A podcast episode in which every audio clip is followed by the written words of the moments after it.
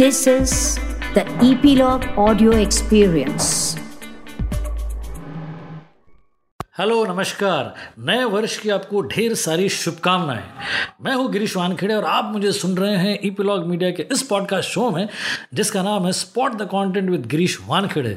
इस शो में मैं स्पॉट करता हूँ कुछ खास टाइटल्स ओ टी प्लेटफॉर्म्स की भीड़ से, और उनका मैं करता हूँ रिव्यू एंड एनालिसिस आज का टाइटल है पावा कथाइगल जो स्ट्रीम हो रही है नेटफ्लिक्स पर 18 दिसंबर 2020 से।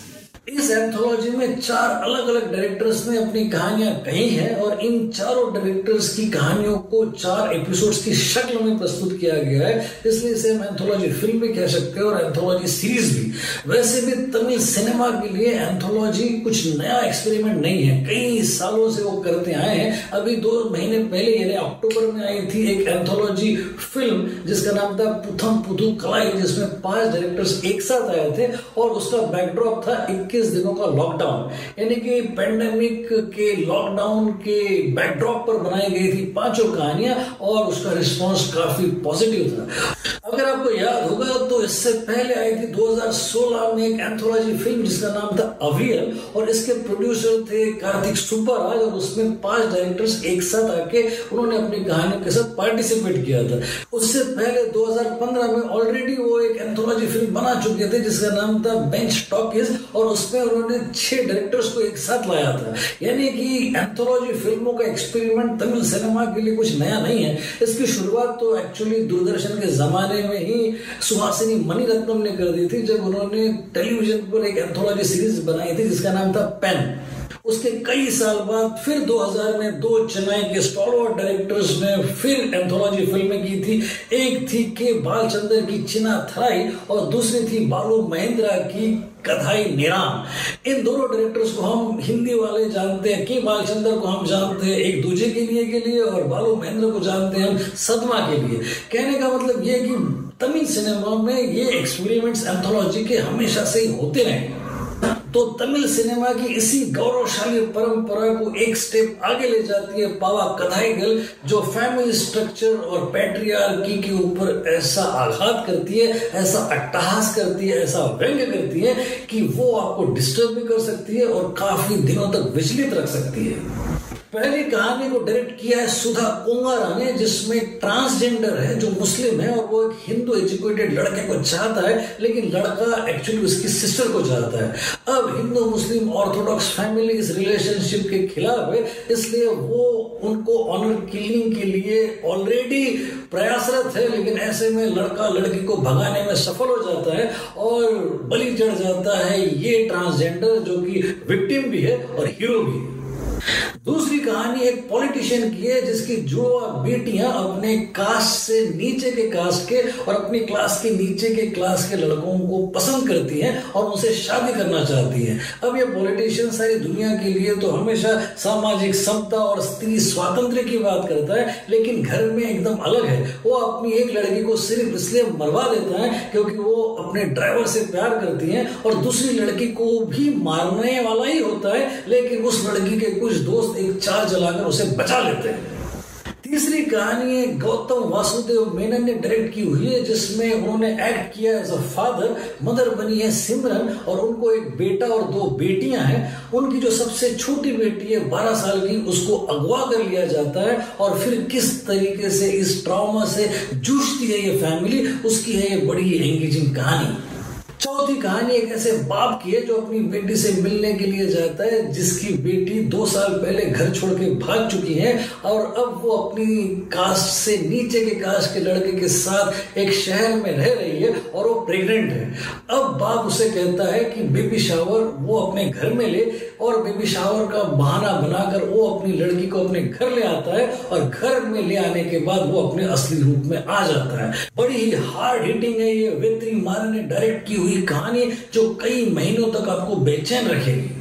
इन सारी कहानियों में अपने पुरुष प्रधान संस्कृति को लेकर पनपा हुआ एक झूठा घमंड, उसके अलावा अपने वर्ग की अहमियत, उसके अलावा अपने क्लास कास्ट और अपने सारे ही रूढ़ियाँ, परंपराओं का गुरूर और उसके अलावा औरतों को निष्ठा पूर्वक देखने की नीति को उजागर करती है। ये सारी कहानियों में सारे बाप ये मान के चलते हैं कि उनका बेटा या उनकी बेटी, उनकी मिल्कियत है और वो उनको कंट्रोल करना चाहते हैं, अपने पैट्रियार्की के बल पर, यानी पहली कहानी अगर आप देखेंगे सुधा कुमारा की तो उसमें हिंदू, मुस्लिम दोनों माँ बाप अपने बेटे बेटी को मरवाने की घोषणा कर देते हैं। यानी ऑनर किलिंग का वो ऑलरेडी अनाउंसमेंट कर देते हैं। दूसरी कहानी की हम बात करें तो वो पॉलिटिशियन बाप इतना दोगला है कि वो अपनी बेटी और अपने दामाद को अपने गुरुओं के हाथों अपने घर में मरवा देता है। तीसरी कहानी का बाप लाचार है क्योंकि उसकी बेटी को अगवा कर लिया गया है। लेकिन वो सामाजिक प्रतिष्ठा और सामाजिक न्याय और सामाजिक मर्यादा जैसे ढकोस्तों के कारण अपनी बेटी के अगवा होने की रिपोर्ट पुलिस स्टेशन में नहीं करना चाहता, क्योंकि उसको लगता है कि उसकी इज़्ज़त खत्म हो जाएगी।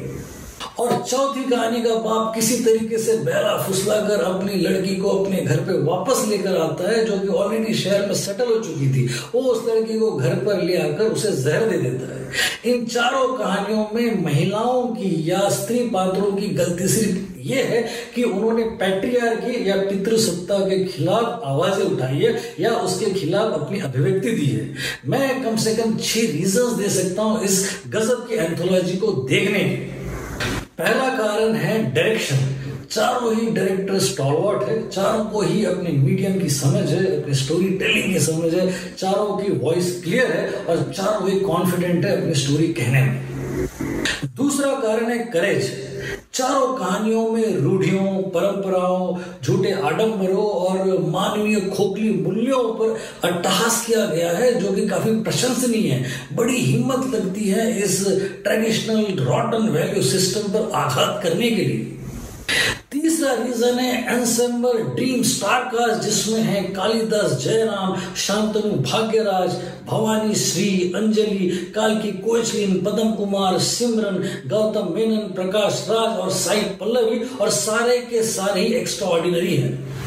चौथा रीजन है जस्टिन प्रभाकरन अनिरुद्ध रविचंद्र, कार्तिक और आर सिवात मिखा का म्यूज़िक जो शूटिंग है स्टाइलिश है और फ्लो को कहीं पे भी डिस्टर्ब नहीं करता, उसको एनहांस करता है। पांचवा रीजन है सिनेमाटोग्राफी जो तमिलनाडु के इंटीरियर्स और रूरल अर्बन लैंडस्केप्स और लोकेलिटी को बड़ी ब्रिलियंट लाइटिंग्स और शेड्स के साथ थेनिश्वर गणेश राजावेलू और जेमोन डी जॉन ने कैप्चर की है।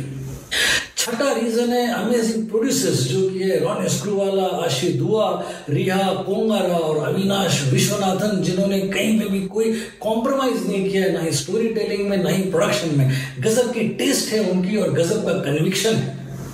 मुझे लगता है कि सिनेमा और वेब सीरीज़ का इवॉल्व होना इसे कहते हैं।